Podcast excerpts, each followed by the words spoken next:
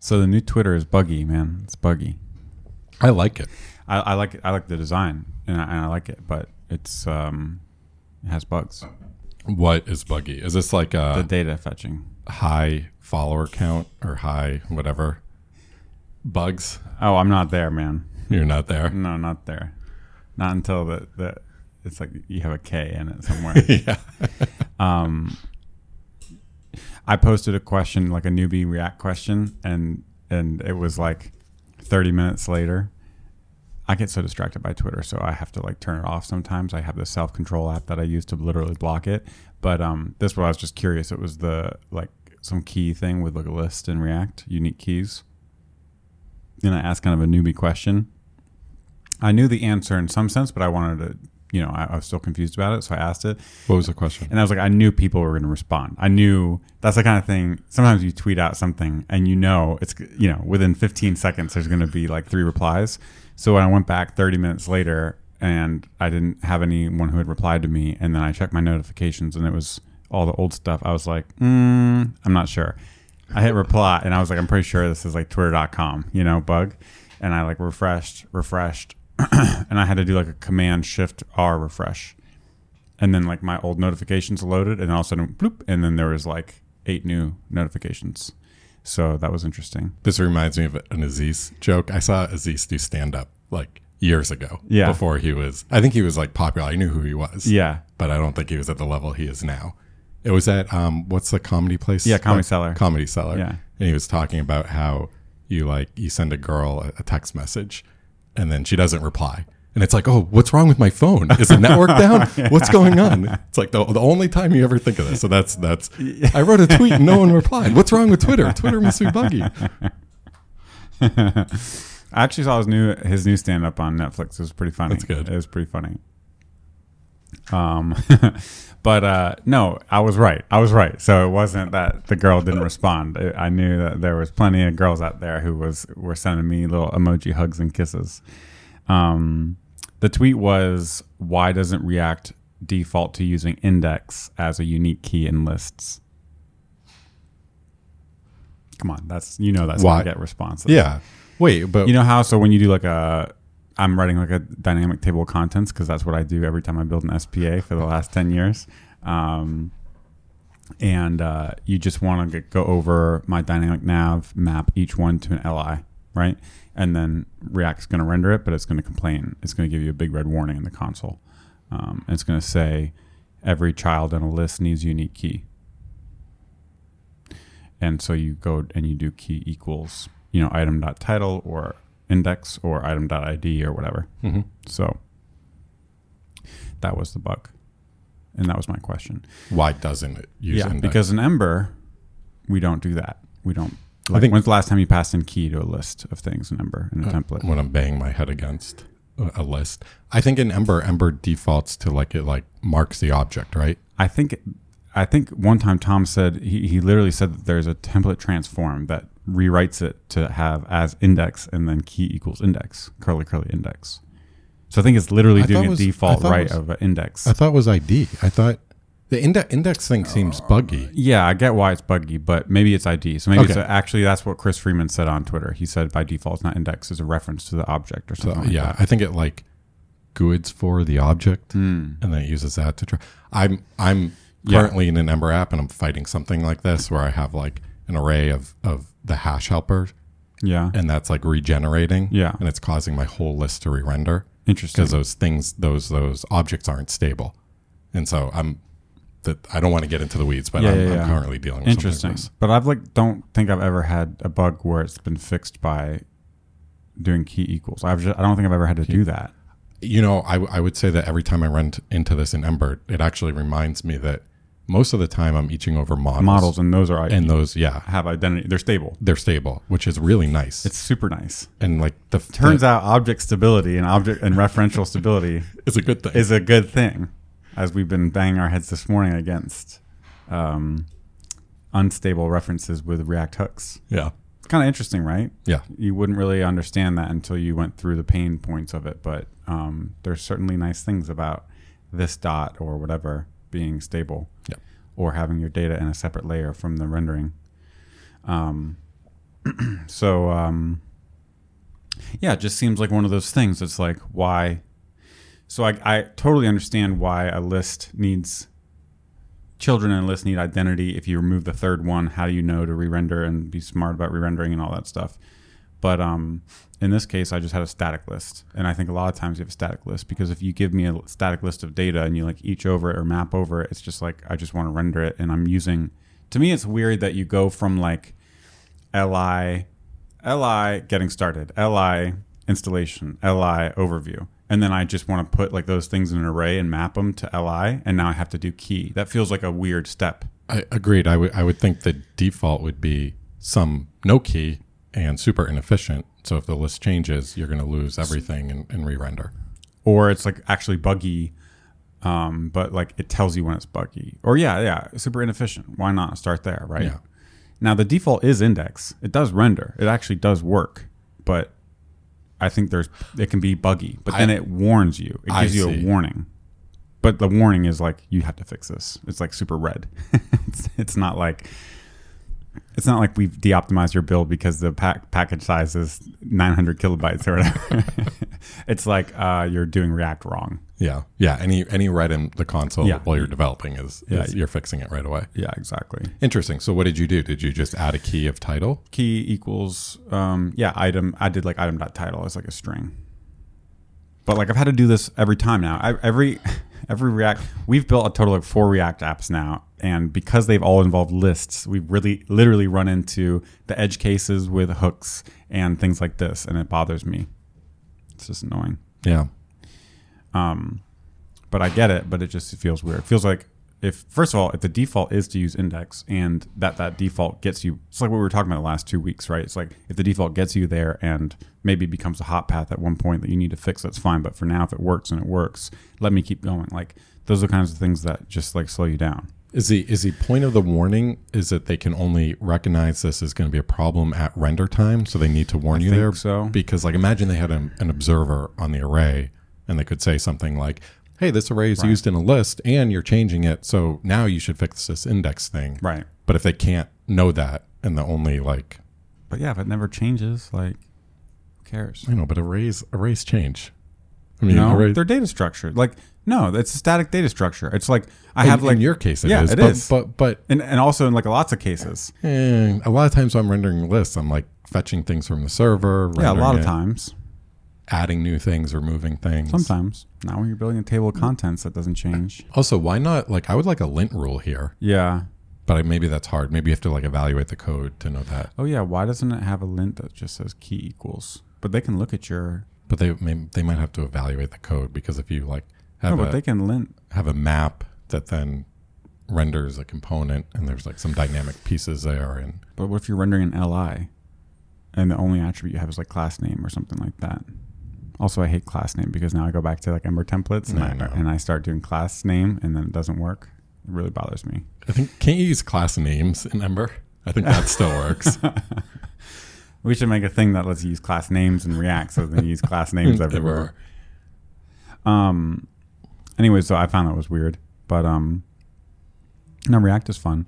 You said uh, this week one point you were like, "Oh man, I miss handlebars," or like, "I love writing ham- handlebars templates right now." You're Yeah. like happy to be back in a template. Yeah. It's kind of nice, right? It's like a kind of it's kind of like its own environment. It's kind of like you feel safe when you're in a handlebars template. There's something about that. That yes, nailed it. Like you definitely feel safe. You're not thinking about how's this thing rendering, how's this thing re-rendering.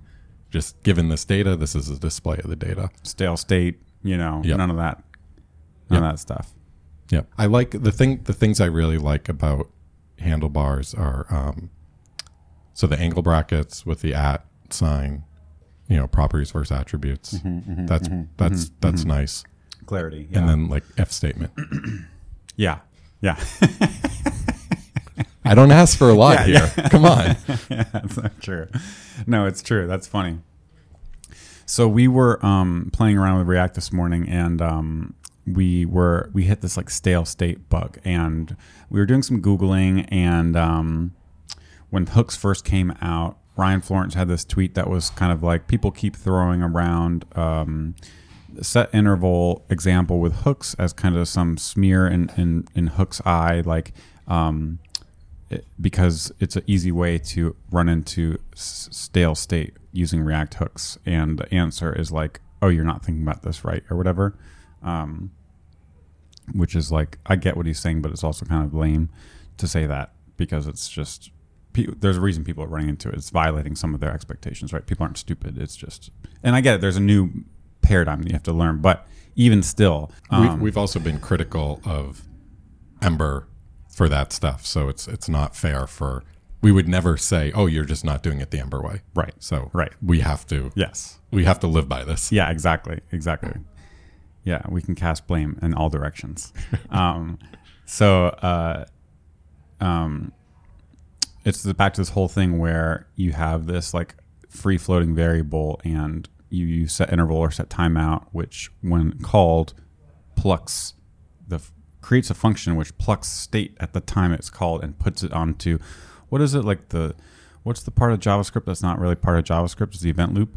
That's like not actually part of the core JavaScript engine but it's like how callbacks run Yes. in an environment Not like not part of the JavaScript language. it's not part of the runtime it's not even yeah because JavaScript it is is like part of the single runtime. threaded It's like part of the runtime in the sense that Yeah, V8 the environment. Node, they all have Yes. this, but like JavaScript the language makes no JavaScript the language has no notion of a, that of that And didn't you actually work set interval and set timeout aren't even they're not even JavaScript language features surprisingly they are part of like the runtime? APIs from the from the environment, whether it's the event loop in the browser or like libuv in Node or whatever. Didn't you you worked on an app once that did not have Yeah. it was a JavaScript app with no with literally no event loop. It was Apple TV. It was an Apple TV app. So when you build Apple TV, you have like the equivalent of V8, and then like you bring in a library that calls like set timeout because it's JavaScript, right? And it like didn't work. It was like uh, you don't have set timeout in Apple TV. It's like what? Yeah, that was super weird. JavaScript's so weird, man. Right? Isn't it so weird? And like all this bundling stuff we've been dealing with, it's like crazy. So, um, um, when you call set interval, the function's created, and then like this is kind of how I started making sense of it, which is like you have this thing over here, right? Which is like the event loop and like that function, which refers via a closure to a value at that point is on the event loop. And then like React's going to keep rerunning the render function a million times whenever it wants to. And so even if you're changing the state over here, like this is not changing because there's no there's no connection between these two anymore. That's the thing. Yep. There's no reference. There's no reference. It is, yeah. There's no um, reference. There's there's nothing connecting the two. Um. So that's why you can run into stale state when doing things like asynchronous callbacks, which you know Dan Abramov has this wonderful post about explaining this and some solutions and thinking in hooks and all this stuff. But that's that is a confusing point. And then you know you can use a ref. That's the other kind of confusing thing is like refs in React are like these constant references, and they're used to be to get a hold of a, a handle on a DOM element, but really they're like more general than that. They're like about stability and stuff. And so um, there's a lot of times you reasonably want to be able to have a stable reference to something. And uh, one way to solve this problem is to use a ref so that the function that you create still has a pointer back. And when it invokes, it actually is like going to ask the current context for that thing. So then we were like, well, why not always do that? But then you quickly get away from a lot of the benefits of the, the design of hooks, right? But it's kind of like, from a design perspective, you kind of want that. You kind of want like one way to do it, and you never hit unexpected things. It's like weird that there's two ways to call a set state. In my mind, that's weird. Too. That's like a concession of the API. Yeah. Um, and then um, now there's basically like you can conceive of two ways of getting things too, right? There's two ways to call set state, and then there's there's like you can just get a variable if you just get it with a free variable like a reference, or you could like imagine encapsulating all this logic in a new version that's like instead of just count, you get like get count, and then if you get count, that's another way to have a reference to this thing that's on like the event loop stack, so that it gets the fresh version of the state there. And then it's like, well, why can't we always do that? Um, and then like we're like, kind of, why does this never happen in Ember? And then you realize it's because like in Ember, uh, all the data is on a property on a this object, and this is like a stable object reference, so it doesn't matter. Doesn't matter how many times like the template is re-rendering or whatever. You can always just like this dot foo, which is why you can call like this dot set count five, and then like this dot count, and it's going to be right because like there's no reconcile You know, it's just an object reference thing or whatever. Yeah. Yeah. I guess too, like Ember could, if it wanted to, delay that set, but it, Yeah. it doesn't. It thinks of it. It's like you said, it's a stable object. It could if it want to, but it's not. It's not by design. It doesn't it also cannot. Whereas by the design of hooks, just by the fact that you get literally a JavaScript variable that could be a primitive, it, you don't get it. Yep. And we realized it wasn't even just that it was primitive. I think we thought first it was like, oh yeah, if count is just a boolean, like the function is going to close over that boolean and it's like not going to have a reference. But even if the state is an, an object, as soon as you call set state, you're you're done because you've replaced the object, and so you no longer have a stable reference, which is why useref exists. Stable reference is a really good, Yeah. really good way to phrase it. Yeah. Yep. So it's not about primitives, which I think I was confused about. Um, it's about having a stable reference to a state that survives re-renders, and um, as soon as you call set state, and then if you use state with an object and you just do like object dot count equals ten, the problem there is that the app is not going to re-render because React doesn't know anything's changed. Right. So in that case, you would get the right value, but your thing wouldn't re-render, um, like in the alert message or whatever. So that was just all kind of interesting learning the things there. It made me want to look more at Svelte. I feel like Svelte tried to some of the arguments for hooks was the composability argument, which is totally valid, but then also like simplicity, which is like working with variables and functions and avoiding this. And to me, some of that you lose the benefits of some of that with some of the edge cases that we've run into, which might not even be edge cases. It's really more just like The fact the fact that we've hit this, and we're not React developers. yeah, yeah. and we keep hitting this Yeah. is, is tells me that yeah, It's just part of what you have to learn. It's yes, part of the API. It's a React model. Yeah, exactly. And it feels kind of like a bummer. Um, and I think maybe the, the Svelte approach, like you could imagine, um, let count, set count equals use state, and then all that stuff. If you had a compiler step that like turned it into objects, it, those c- could maintain the um, reference. There could be a stable reference there, such that it always pointed to what you would think of. Like if you were working in an Excel document, and it would just be always what you think. Yeah. I think that's kind of what Svelte is going for. So that's kind of an interesting thing where it's like React's trying to meet people where they're at. It's like JavaScript. Svelte is like not. It, it is JavaScript, but it's also like I don't, I don't. It's not really JavaScript. It's kind of like it's like its own language. But you're you're saying this because there's a compile step. There's a compiler step that changes it. So like when you do like let x equals and then you do like dollar x. I mean, you're still writing valid JavaScript code, but what it does is like very different. Um, different enough that you're effectively learning a new um, like domain specific language, basically. Um, so maybe that's a better. Maybe that's better. If you're gonna say, if you're gonna say we have to get rid of this, we have to get you know uh, we we we want to just use functions and and variables. Um, and like the benefits of like lexical scope and closure, we want those, and uh, but still be able to do all this reactivity stuff. Then maybe like you need to go to a compiler or something like that. But it also reminds me that like it also makes me think of just like doesn't seem like it's gonna be. It's like Elm, right? It's like a one step before Elm. It's like oh we have to solve this at this, but then like no one's gonna use Elm. Everyone's writing JavaScript, so then it makes me think like no, let's figure it out. Let's meet the developers where they're at. You know. So it's just kind of interesting. I guess one of the questions is like, are we are we sure that the benefits of hooks outweigh the downsides? Like maybe like Ember in Ember components, we don't. Okay, the composability in Ember components is is rough, Yeah. right? It's rough. Yep. That not in the template Right. system, but in the actual component JavaScript file. Right.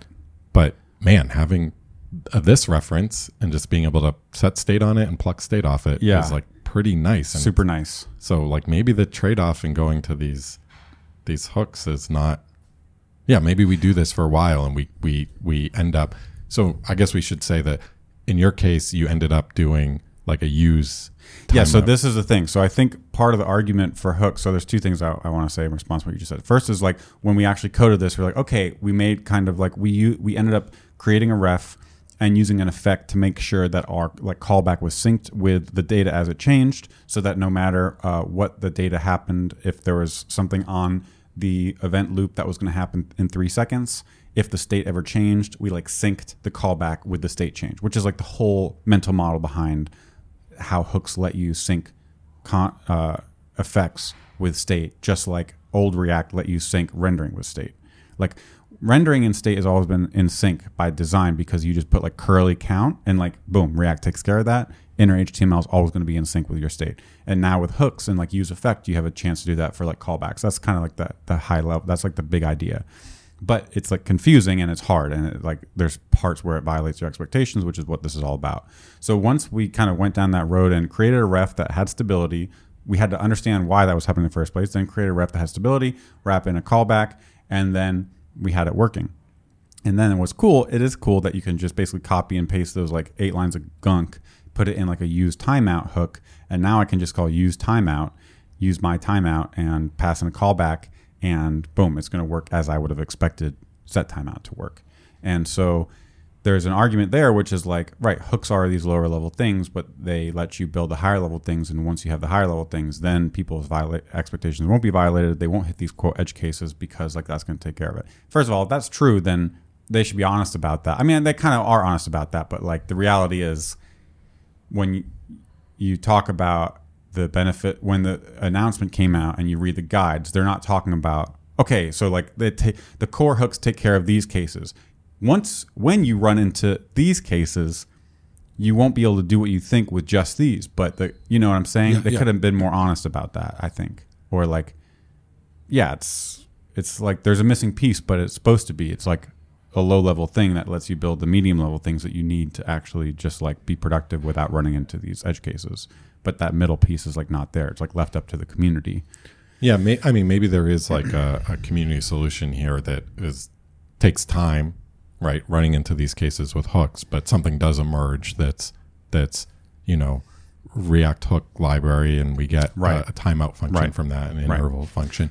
The thing that kind of rubs me the wrong way about that is like, as a JavaScript developer, I expect set timeout to work. I know, but you said something good. You were like, if Ember tells me like the way to update state is like calling this dot set, and then I need to use this dot get, like I'm just gonna do that, and I'm never gonna run an issue, and that's fine. and I don't and I, I don't care You actually don't because care. Ember's telling me what to do. Yeah, so exactly. It's not, I'm not gonna get a bee in my bonnet. Yeah, you'd rather just be told what to do and not run into bugs. Whereas if you tell me this is just JavaScript, and then I try to do just JavaScript and it doesn't work as I expect, and then you tell me, oh, but you weren't thinking about this right, that's going to bother me. So I'd rather I'd rather have one or the other, right? I'd rather either have um, here's where it works and here's where you still have to think about it, or um, React is uses JavaScript, but then there's some parts of JavaScript that are fundamentally kind of misaligned with the the way we do declarative rendering in React, and so when you have to do asynchronous things, do it like this. When you have to call set timeout or set use this instead, it's fine, you know. Yep. And then you also get benefits. It's not like, oh, why are we doing that? Like JavaScript already has that. Well, he shows in his blog post like this great example of how you like the timeout with like the use interval. You can like change the interval and like connect it to like a slider, and you can change it, and it is always in sync. So it's like the effect is in sync with the state. That's like a beautiful thing. Set timeout is not capable of that. You have to write that yourself. So if that was included, that's like a huge benefit. Right? Yeah. it's cool. Yeah. super cool. But um, for you to understand that, maybe it's just because we're new to it, also. But like, I think there's it's it's confusing. No, I mean I, I'm no. Yeah, I've googled these Yeah. things we run into, and the the Stack Overflow answers are just you know rewrite your app to to push all this state outside of your component. Yeah, so that was another thing that you said, which was interesting, which is like people were saying, right? So you have state, and then you have some like asynchronous delayed callback, and it has stale state. What do you do? And like, yeah, you'll see answers that are like, we we spent the time this morning to figure out how could we have a how could we have let's say you come into a component that has a lot of state management stuff going on and you just want to like log something in a second with the state with the latest value of state you should be able to do that without you should be able to extend that component and do that without touching any of the existing state management whereas like the stuff you found was like oh well if you just passed it in it would always be or if it was in a redux store it'd always be but like that's not a good answer so yeah. Um, so there's a lot of confusion, I think, out there about it. So it's pretty interesting, though. But yeah, I like object uh, references and um, stable references. They buy you a lot, you know. Yes. Make they make certain things easy. They certainly can make things hard too, but um, it's just not as one sided as people make it sound. Right? They're good for certain things, you know. Yep. Um, we uh, uh, let's. I guess we'll save the questions for the end. Yeah. Sure. Torture people, make them listen through the whole episode. Right. Just ESPN website. Do you remember what that was about? Oh yeah. I was listening to a, a podcast with um, a bunch of the folks that started the uh, like started ESPN.com and their vision for it and everything. And they were talking about um, the I they they said the year I don't remember. It might have been like 2002, mm, 2000, something around there. Um, they had this vision of of getting a bunch of newspaper writers to write for a website, which at the time was just like that's crazy. Why would they go down to a website when they have this giant newspaper platform? and one of the guys, I think like the main content guy, was saying like, in order for this to be successful, we have to have um, beautiful sports images. We have to have great typography, custom typography. It has to look beautiful because we're going to have great writers writing. Um, and uh, he was saying that all the his tech team just complained about this. They said that like we can't do we can't do images. That's just like dial-up modems won't be able to load them.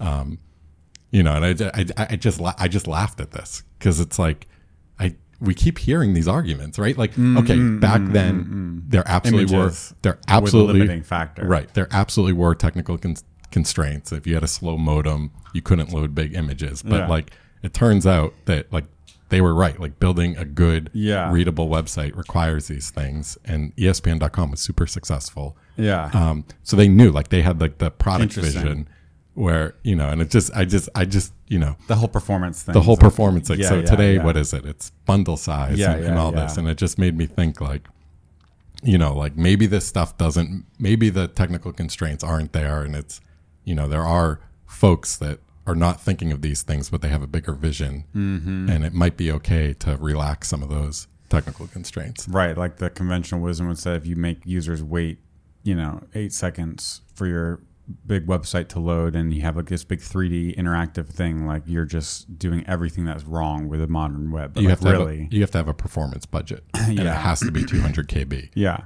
but like it turns out like no like someone that is read that wants to read an article by like a famous national writer like, Right. they're, they're okay waiting for an image Right, to load right, waiting for the typography to load so right. Interesting. Yeah. that's good. And I, yeah, that's just the product stuff is so important there, and also like people always talk about like marketing or like news websites, CNN.com, and like you open it and it's like ads everywhere and pop ups and like recipe websites are like the worst. But that's not a bundle size thing. That's like the their use of modals and and basically my point is it comes back to the user experience, which is what you're saying, Yes. right? And it's like, yeah, maybe that's what's important to consider. You know? yeah just made me think like yeah like there there are certain situations where you do have a technical constraint and it does matter yeah. but maybe, Maybe not you make them up. People self-impose them. yeah or maybe you hear something from another group that says Mm-hmm. 200 kb and you apply that to your website but like i don't know early days the espn.com visionaries or, or, or yeah, you're gonna Yeah. miss out on some of those. yeah Yeah, interesting. That's cool.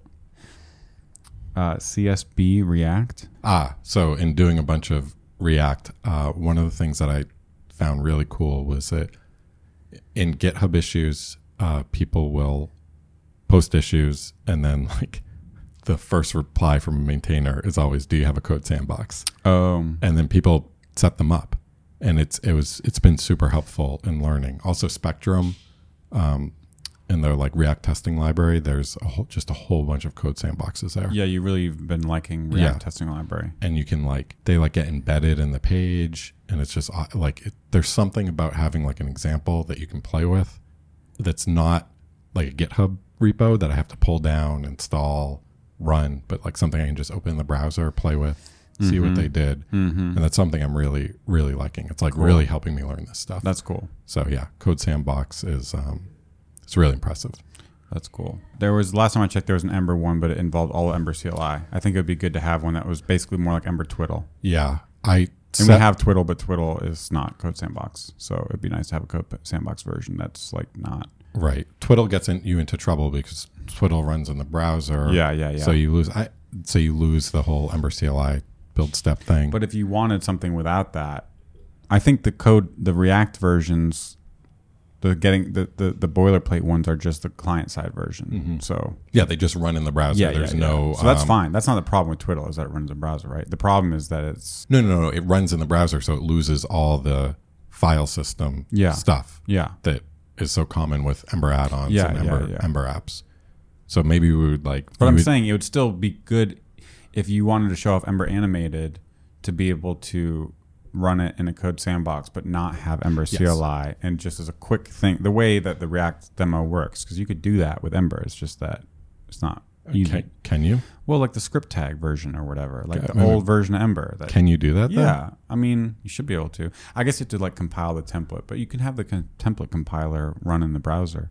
It would just be nice if we had that because it would be a faster thing, right? It's like you don't.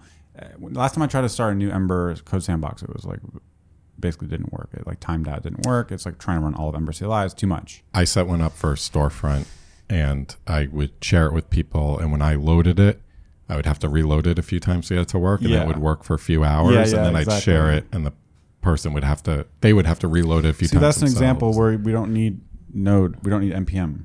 You just need to like you need to load storefront's code, but it could be from like a, in a script tag pointing to unpkg, and that's it. You don't need the CodeSandbox itself to rebuild anything if it can do it on the client. I wonder if Ember has is tied into Ember CLI. The whole Yeah. Ember workflow is tied in enough to Ember CLI that you actually need Ember CLI. Yeah, I don't know. I don't know. It would be nice to have it to work Yes. though. It would make it feel better. Yeah. But yeah, it's really cool. It's really cool. It's something. It's like man, like definitely for storefront too. Like having this and being able to share code Yeah. would, would be awesome. Yeah, totally. Hey everyone. So I want to take a quick break to thank uh, a sponsor for this week's episode. It's actually our first sponsor of the show, and that is TrueCoach. And TrueCoach is actually hiring Ember developers. I got a chance to sit down with Alex Ford, their lead front end engineer, and I wanted to share a bit of that conversation with you so you can hear about what they're looking for. Cool, man. What's the weather like over there? It's lovely. Just got into the 80s, Wow. it's late June. So tell me about the positions that you all are hiring for right now. We are um, looking to hire positions for our web team. So we're looking for Rails engineers, we're looking for Ember and JavaScript engineers. What's the main thing that the app does? What does it what does it look like and who uses it? We provide a, a workout builder and a set of templates for you to create programs that you can assign and individualize for your client. And a client typically works from a mobile device, right? I'm a client, I'm in a gym, probably have spotty Wi Fi, if any Wi Fi whatsoever, and um, open up the app and I have a list of, say, you know, seven or eight workouts to do that day with demo videos and do them, maybe record myself, message my coach, hey, here are my results. This was super hard. I'd like to try this. And so we're really trying to solidify the communication gap and the feedback cycle between a coach and a client. What would be one of the first things that a new Ember dev on the team would be working on? We really love to start engineers off with testing. I'm hoping that by the time somebody starts, we get to focus on something from scratch. Mm-hmm. A brand new feature, we're looking at volume tracking, which means like tracking sets, reps, weight, tempo, and nutrition tracking, third party integrations with, say, Health HealthKit and MyFitnessPal. Wow, you weren't kidding about the feature list that you y'all have. We just want to build application code. That's Ember has solved so many of those hard problems for us that we can just really focus and hone in on that. That's so cool. Tell me a little bit about what it's like to work at TrueCoach. We hire honest and transparent people um, who love building a product and who are customer centric, but don't take themselves too seriously. Our co founders are so bought into Ember, which for an Ember dev is fantastic. And they want to continue to grow our Ember team, which is one of the more ambitious parts of, of our platform, of our app suite. Tell me a little bit about some of the actual the people that you work with. I, you know, I know Casey. Actually, cool story about TrueCoach, which used to be called Fitbot. Casey, the, the the co-founder who was the original Ember engineer on the app, I still remember one of the first kind of big companies that for me was big of someone using Mirage in their Ember app, and that was Fitbot and Casey, and he kind of sent me a Twitter message saying, you know, this was like soon after like Mirage first came out, and he was like, Fitbot is an Ember app that uses Mirage, and I was like, what? And I like went to the website and I looked, at it, I was like, this is real. Like I can't believe that. It's so cool. And that's Oh, kind of how how cool, I yeah. first met uh, Casey, and um, you know, ever since we've we've hung out at the EmberConfs, and last year I got to hang out with all you all, and uh, we had we had lunch together, and it's it was an awesome team. So, yeah, why don't you talk about some of the, the actual people you work with? One of my favorite people to work with is Emily. She was our um, our second Ember hire. It, it was it was so obvious that we need to hire her immediately um, because of how great of a person is and her her product knowledge just right out of the bat. And it's some it's someone who just picked up Ember having known React from code school and just really ran with it. Worked on it for probably about a year and a half, and then jumped over to um, the React Native app. That's really cool, and I also think it's a testament to y'all's culture because not everyone who is fresh out of a boot camp can be successful at every job. There's lots of places that aren't set up for those kinds of people to be successful. So that tells me a lot about um, how y'all are supporting each other, supporting new hires, and um, the fact that someone can work there for you know multiple years and grow in their own career at one place, I think is pretty unique these days. And the whole Yeah. team is there in Boulder. We are, yeah. We're, we're all here in Boulder, We're looking to hire in Boulder, in Colorado. Um, we've got a few folks who live in Denver if you're um, into more of a bigger city scene, and we've got a flexible work from home policy, um, which tends to work really well for our team right now. So it's really cool being in Colorado right now. At the Dinosaur JS conference, there was an electricity. It really feels like an emerging tech market. If folks are interested and want to learn more about the job posting, where should they go?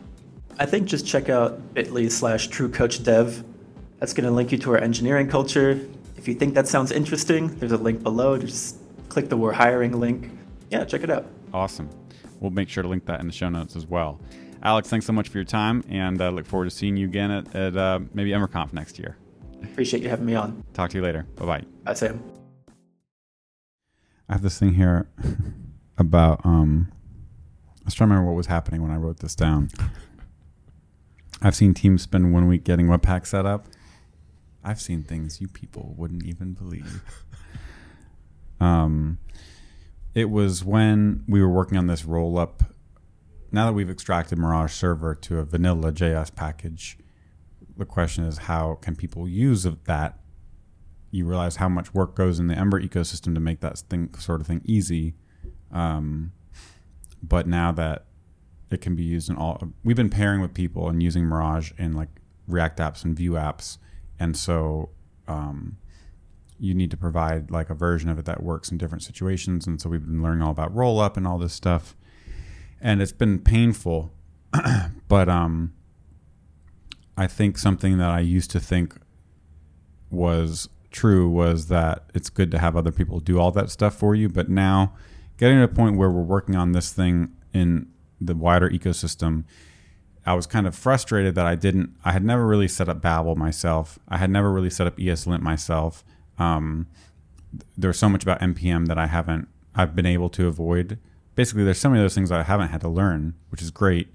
Um, because uh, basically the Ember ecosystem has sheltered me from that, and like in a good way that other people have taken on those responsibilities, and it's made it, my life a lot easier. Except that now it's like those things aren't truly abstracted away from modern JavaScript development. So now that we have to learn them, you feel like you have to catch up in a lot. You feel like there's like four years of, Yeah, yeah, of like of JavaScript you have to learn. yeah oh why is UMD a lie why is um, why does rollup exist when um, webpack exists. Like they're both module bundlers bundlers. Like why do they both exist and why are people using both of them? What's the boundary between these yeah tools? yeah. And then like the overlap between yeah when you have when you're using just babel rollup eslint and then you have packages that are uh, eslint babel just eslint just eslint runner just babel um, rollup babel plugin right? So every every there's like a, the shortest path between all of them. You have a new package for each one of them.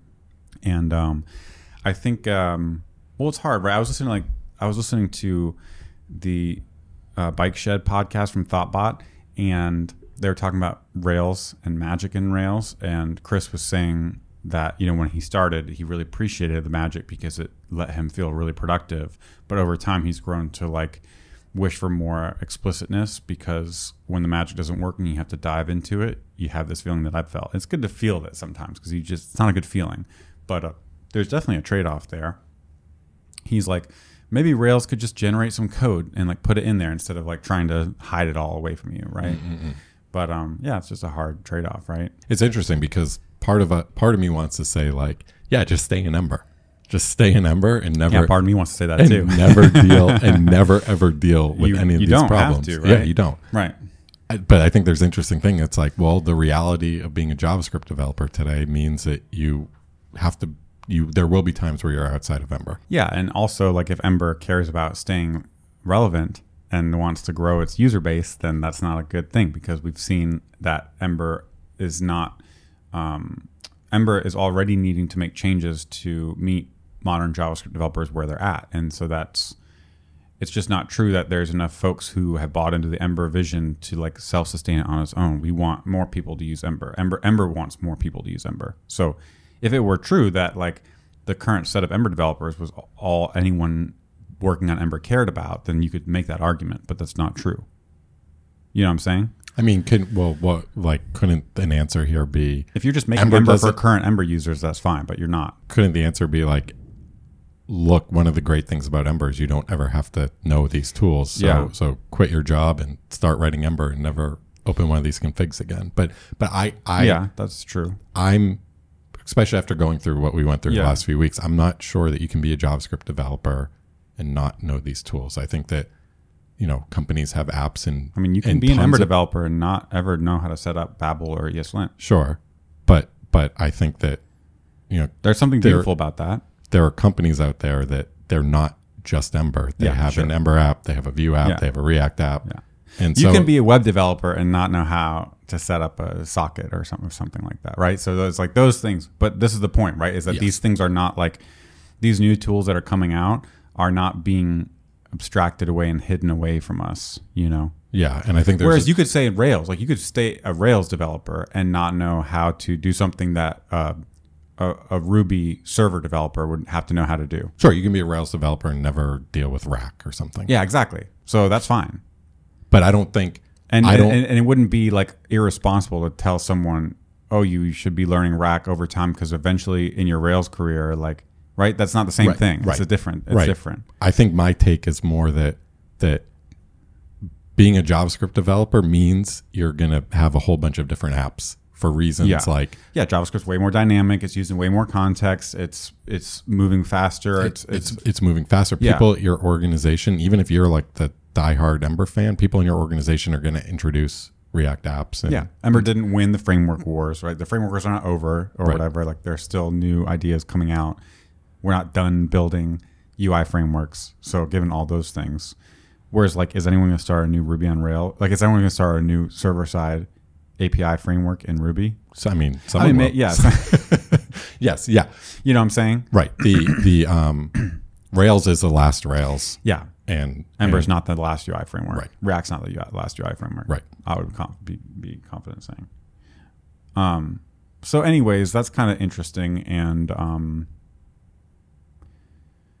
what was the point of all this? The point of all this is like You're saying that like you feel like it's almost a disservice to hide Yes. these things. Yeah, because, almost. Yeah.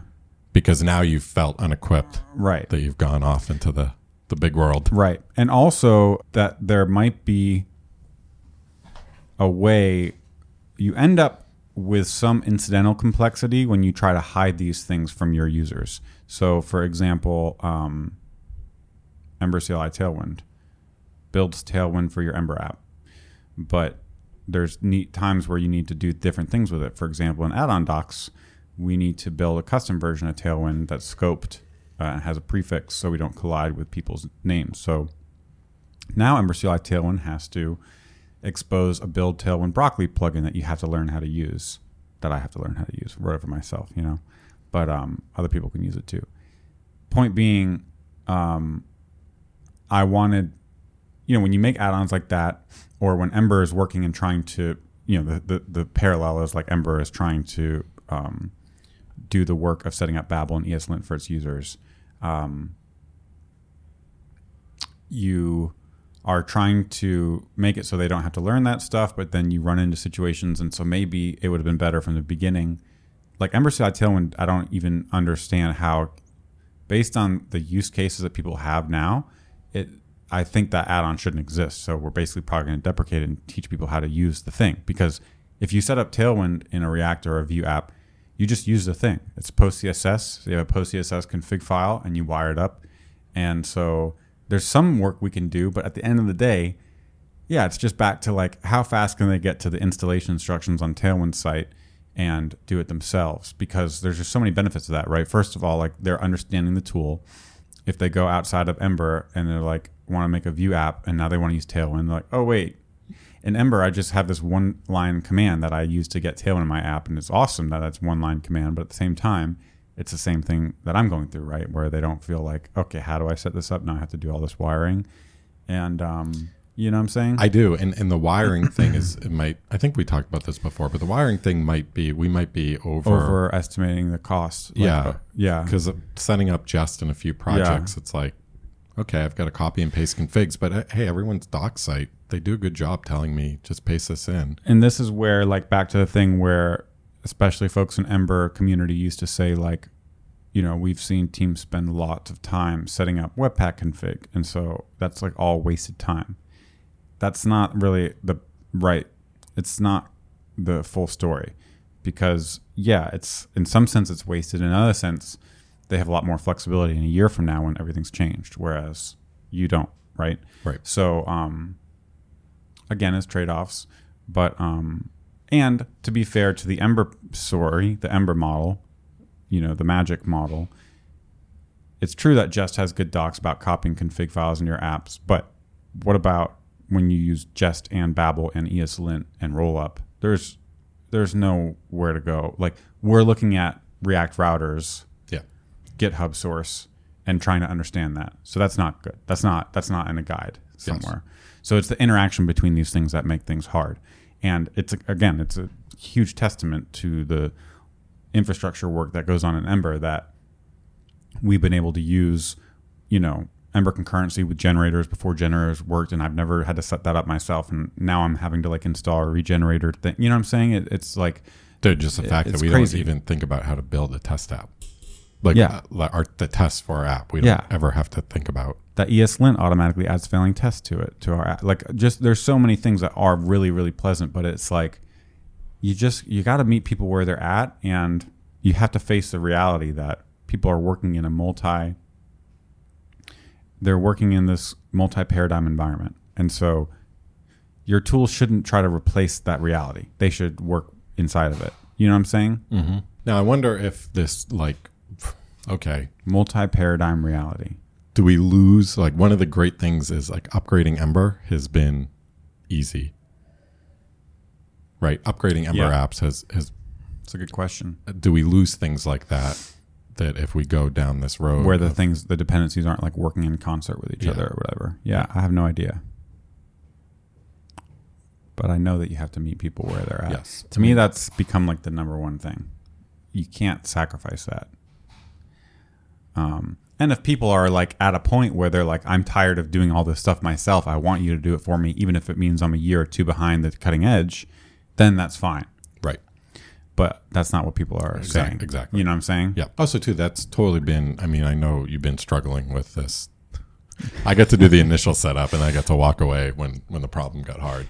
Yeah when our umd build broke ie11 yeah the setup hasn't been i don't know how it all works i don't know the boundaries but it hasn't been the the big problem Yeah, oh, 100%. No, it's like a pain in the ass for the last week or two, but no, it's going to be a thing that gets set up and we're going to learn. It's just that we're condensing our learning, but eventually we're going to learn it and it's, going to be fine. yep And it's also a good spot to be like flexible when new things come out and stuff. But yeah, basically all that to say like Ember CLI Tailwind, in retrospect, it was it would have been better to invest the effort into making it as easy as possible. You know, like basically auto import is a better use of effort to make it easy for Ember to integrate directly with these packages than to try to wrap it and hide the magic and hide what's going on. Nice. I think that's like a, one way to put it. Yeah, maybe using the Tailwind example, it's like, oh, it's really great. You Ember install Ember CLI Tailwind, you have Tailwind set up, you have rebuild set up, you have these configuration files, but then Tailwind 1.0 comes out, Right.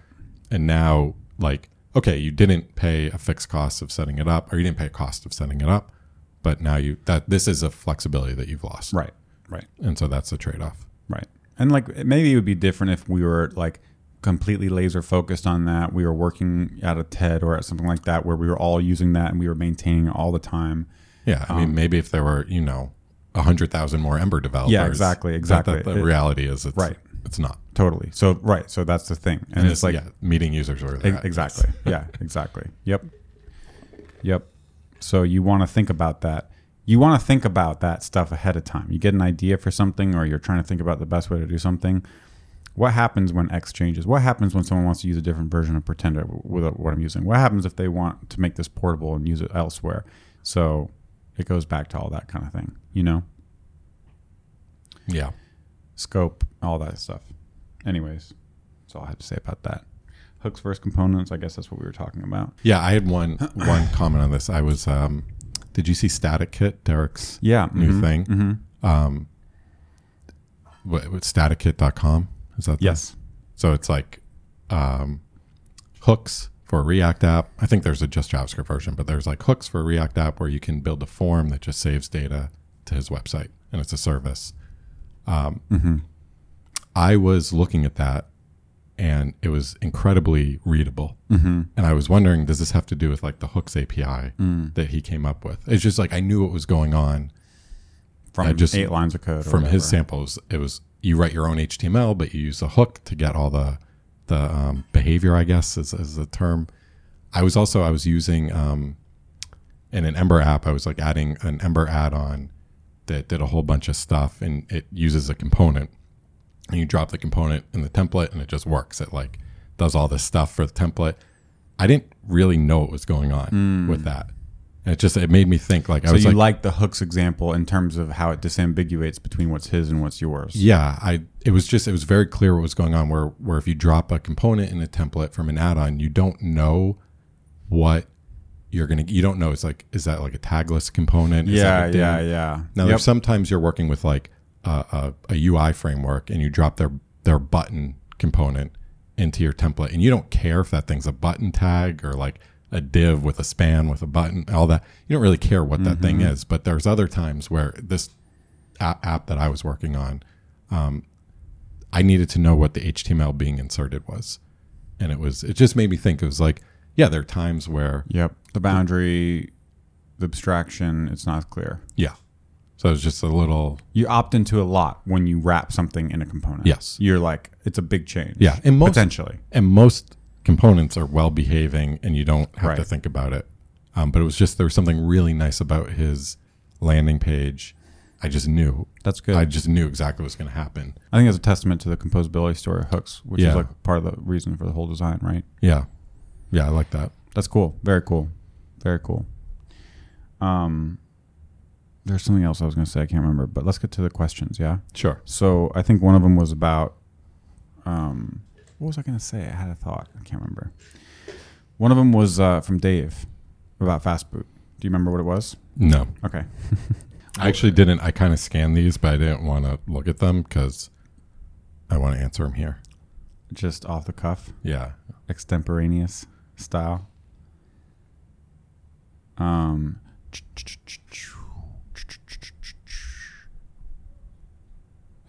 we've been using Pair with Tuple. It's pretty awesome. I would definitely recommend people check it out. Um, you can pair for free with someone who has an account. We have an account. Um, I know I used to use Screenhero to pa- pair with Rob and other people in the Ember community, and I know that people were sad when Screenhero left because people are just generous in Ember and on Discord will jump on with people and pair with them. So I think I was trying to tell uh, Ben that that would be an awesome, not only good for him to get more exposure to companies and paying customers, but like good for open source people to have just a one click thing and you jump on. It's really cool. yeah They added video to it. It's really awesome. how is a pairing the fact that it's made for pairing Yeah. so I, I imagine like the keyboard sharing and mouse sharing is, is good Yeah, like when I go in and I do it and I pair with some people on Slack sometimes and you try to do it and then you try to alt tab. Oh wait, it doesn't work. it's so bad You know, some clicks are slow or It's- something but like it's that. not it's not made for pairing Yeah. which is a, the frustrating thing Right. about, about the slack screen share Right, right, right. So Tuple is you click on it, you're in it, you just see a red box around your screen that goes away, and you're like,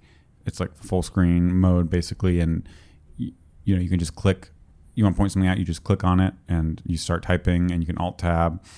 You can do a mode where they can see your mouse. So like you know how when you and I pair, we're looking at the same thing, and you can just like use the mouse. Sometimes it's just really nice to use the mouse to point out something. You can do that on their monitor. So yeah, it's really cool. It's like a subtle thing. It's really really cool. Um, so there's also little things like that that are optimized for like the pairing use case. So I love that. I, Yeah. I mean, there's something so nice about where this is a problem we're solving. Screen share for pairing. yes, yep. So that's definitely really cool. I think they're going to open it up to public, um, like either in, in August at some point. Nice. But um, yeah, we're trying to do more pairing with getting seeing what Mirage is like in like other apps and stuff. So um, I tweeted about this, and I have been doing some calls, and I have some more set up. But if anyone is listening and wants to try Mirage out in a non-Ember app, who's listening, send me a message, and we can set that up too. So Dave said, um, one of our biggest lessons so far using Ember Fast Boot is that Fast Boot or server side rendering in general really makes bugs that were previously isolated to the one user by virtue of executing on their browser only suddenly a problem for all users everywhere. Fastboot is actually pretty good at isolating well behaved app code in the Fastboot environment, but it can't escape the underlying Node.js reality, which is that it's sharing system resources. All of a sudden, any kind of resource contention bug becomes a problem for every user, not just the one who experienced it. Those kind of bugs move from, hmm, we should take a look at those Rollbar logs this week, to production is on fire and the site is unusable. Sound familiar? Yeah, that's um. is there more? Or is that That's it, yeah. that's really great? That's that's absolutely true. I mean, this is memory leaks in an Ember app. I tend just not to care about because people refresh the page, Right. Yeah, But- refresh Twitter, right? Yeah. I mean, Twitter bugs is buggy and I just refresh it. but that's not true on our server.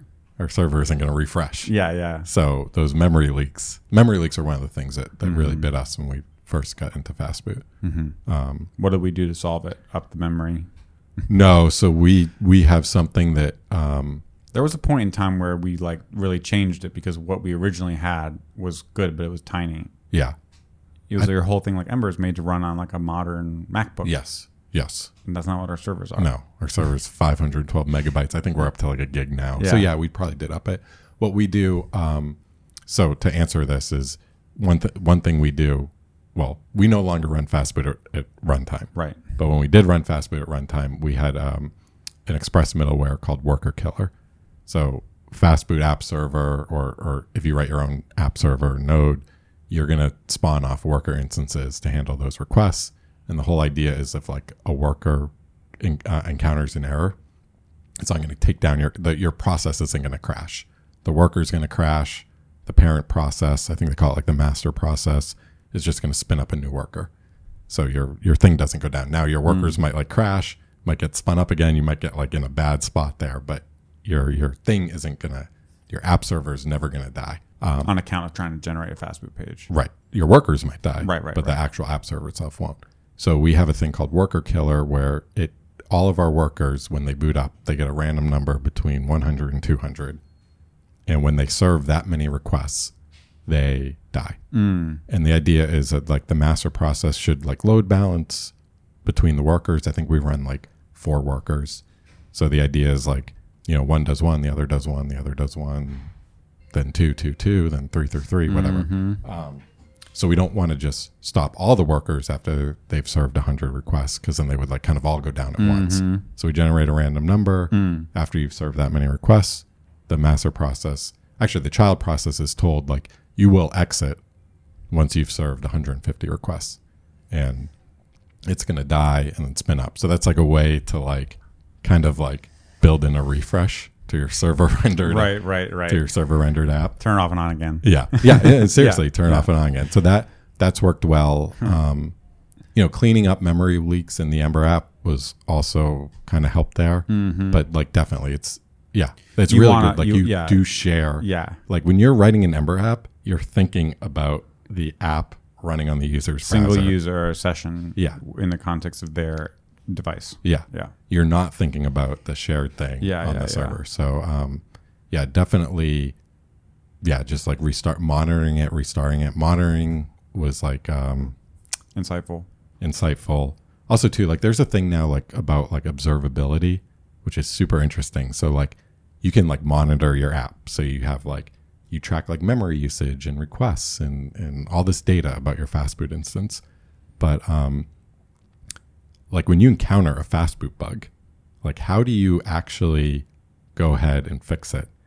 And the idea is like, well, I try to like recreate the scenario locally, but that's like, you know, our dev environment, like Ember CLI fastboot is very different than fastboot app server. Mm-hmm. So like recreating your production environment locally, there's like a lot of steps involved. Mm-hmm. Um, mm-hmm. and so like you can look at the logs, maybe the logs will tell you something, but generally you're like you're just trying to figure out what went wrong, like recreate that scenario in like Ember CLI fastboot. Like sometimes you're like setting up a new app server and like poking around. Maybe you're like deploying code with like console logs because you know that this part of the page crashed. Um, I think good question is like how, given that you're running an Ember app on the server and you run into like bugs, how could you have found this bug you just fixed without having to deploy new code, without having to pull the code down?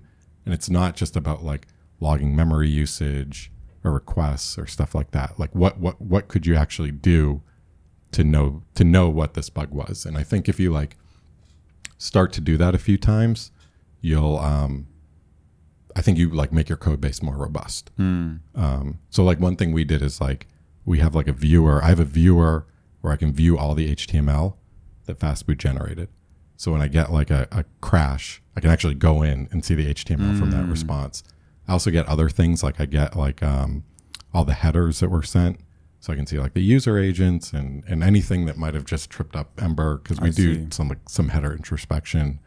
Um, I also get like request time, and so I can follow requests. But like this this sort of stuff, like when I started doing Fastboot, I didn't have any of this, Right. and so this was the stuff like built up to to monitor this. So Right. Interesting. yeah, Also, I think that you would say, um, if you were talking to someone or giving kind of your opinion, your advice, um, first question is like, why are you introducing fast boot? And then second, like, if we don't even run fast boot at runtime, you know, um, basically, if you were starting a new app today and it had to be Ember and you had some need that for server side rendering, what would your approach be given what we've learned with Fastboot, also with our experience with Gatsby? yeah. I, I I mean I would have to know, like it's exactly what you said. Why are we running Fastboot? Why do we need server side ren- rendering? And there's a giant And if it's for speed, there's then a giant decision tree there. yeah, um, Yeah, for speed, but it depends. It depends. not, Is there a right. lot of dynamic prob- content? yeah, yeah, yeah. how, um, how fresh does the content have to be? How, has it changed and Yeah. stuff? I'm happy with where we went, where we ended up, where we have a cache Mm-hmm. with dynamic data. The cache resets, but we don't have a lot of like what like user generated data in Right. there. So like GitHub, imagine if like GitHub was cached every time someone signed up, they'd have to like cache. they'd have to create a new page um, right, of that person's profile, where we don't have that problem. right, So um, serving faster from cache like works great for us. right.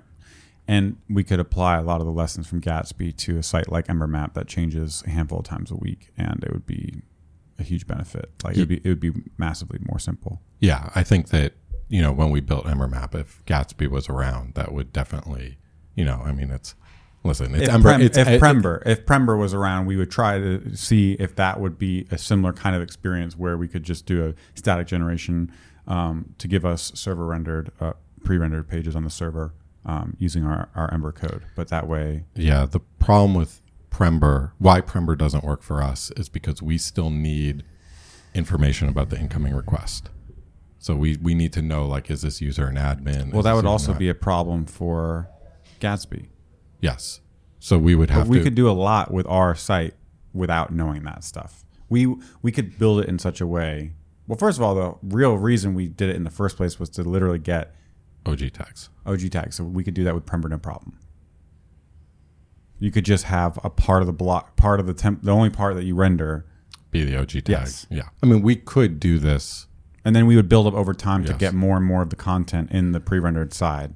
You know, I think I went down this road with Fastboot where I was just going to have it do that. And it like, I just ran into all these problems where, I mean, it's nice what we have now. I gotta say, It just cost you two years of blood, sweat, and tears.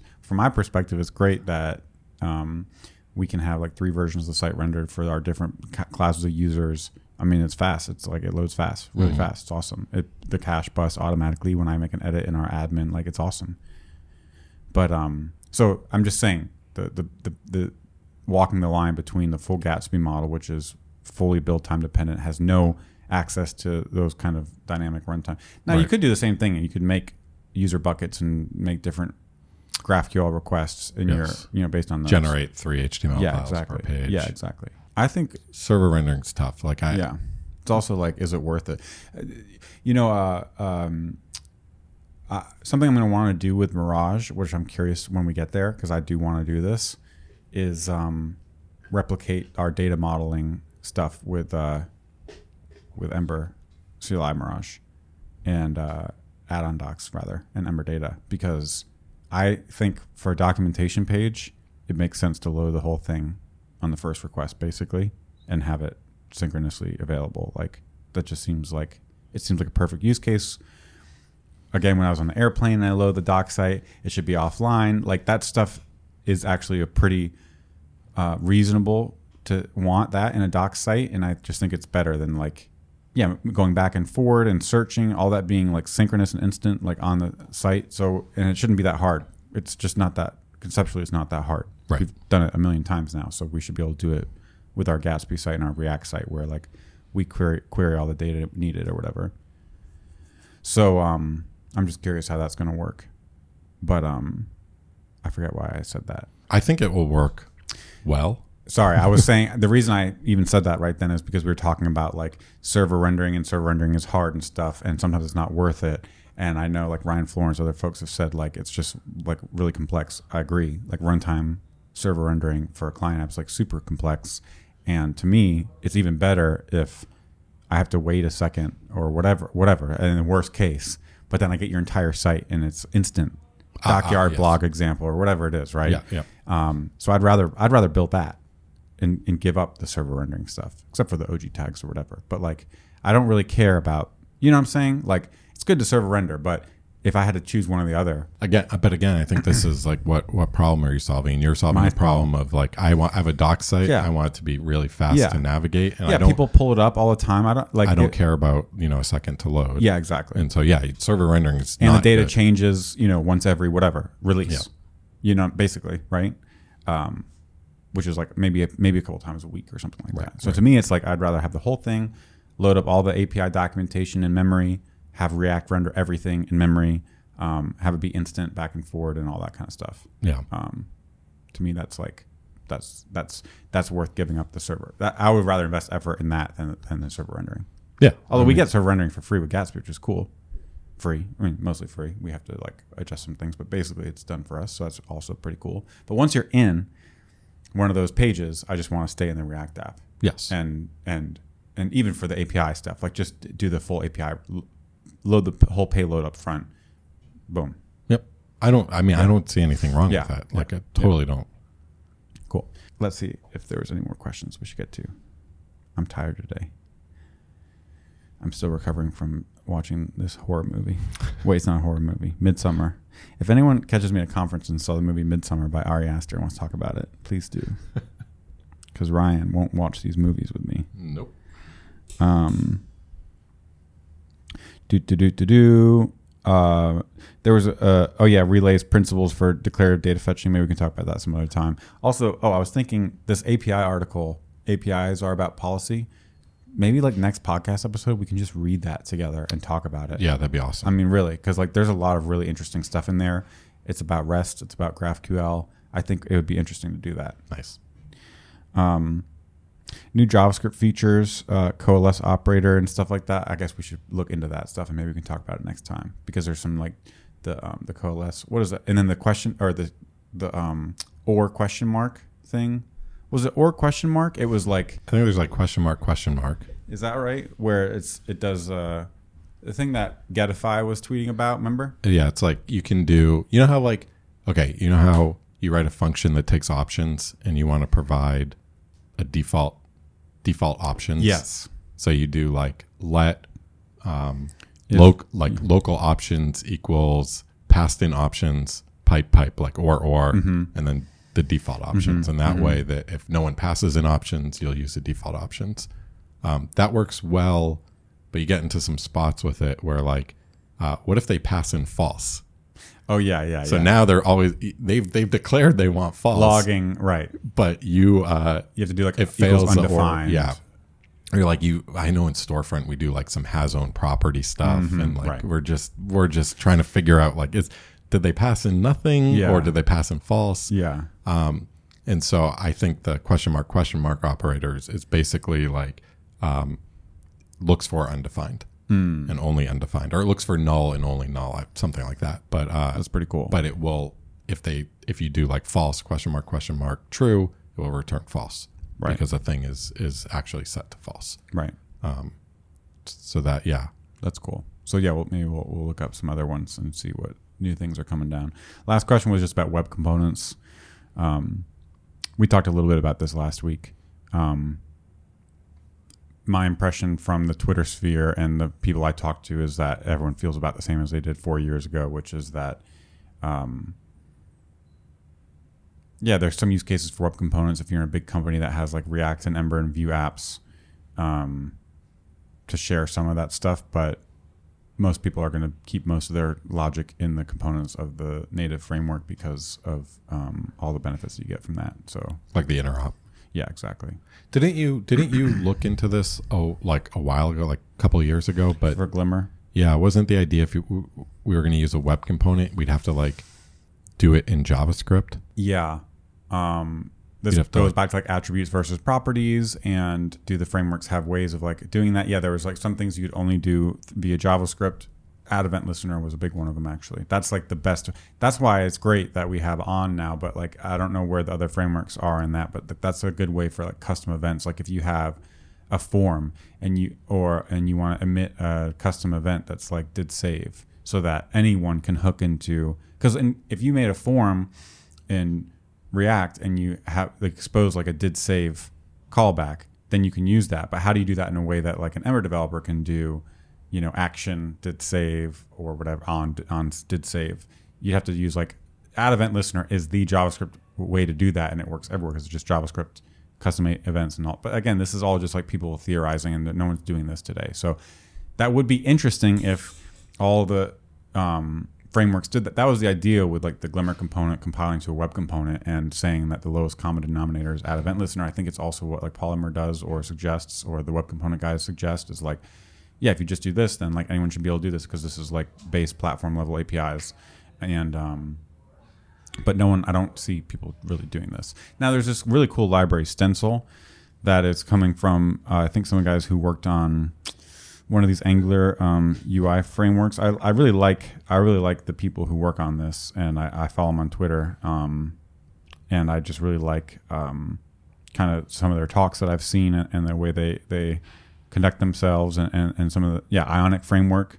Um, um, and uh, I think this is about building reusable JavaScript web components, and I think they compile down to web components, like actual standards-based web components that run everywhere, and it's basically intended to be used in like if you have a React app and a Vue app, you could use your Stencil UI library in both places.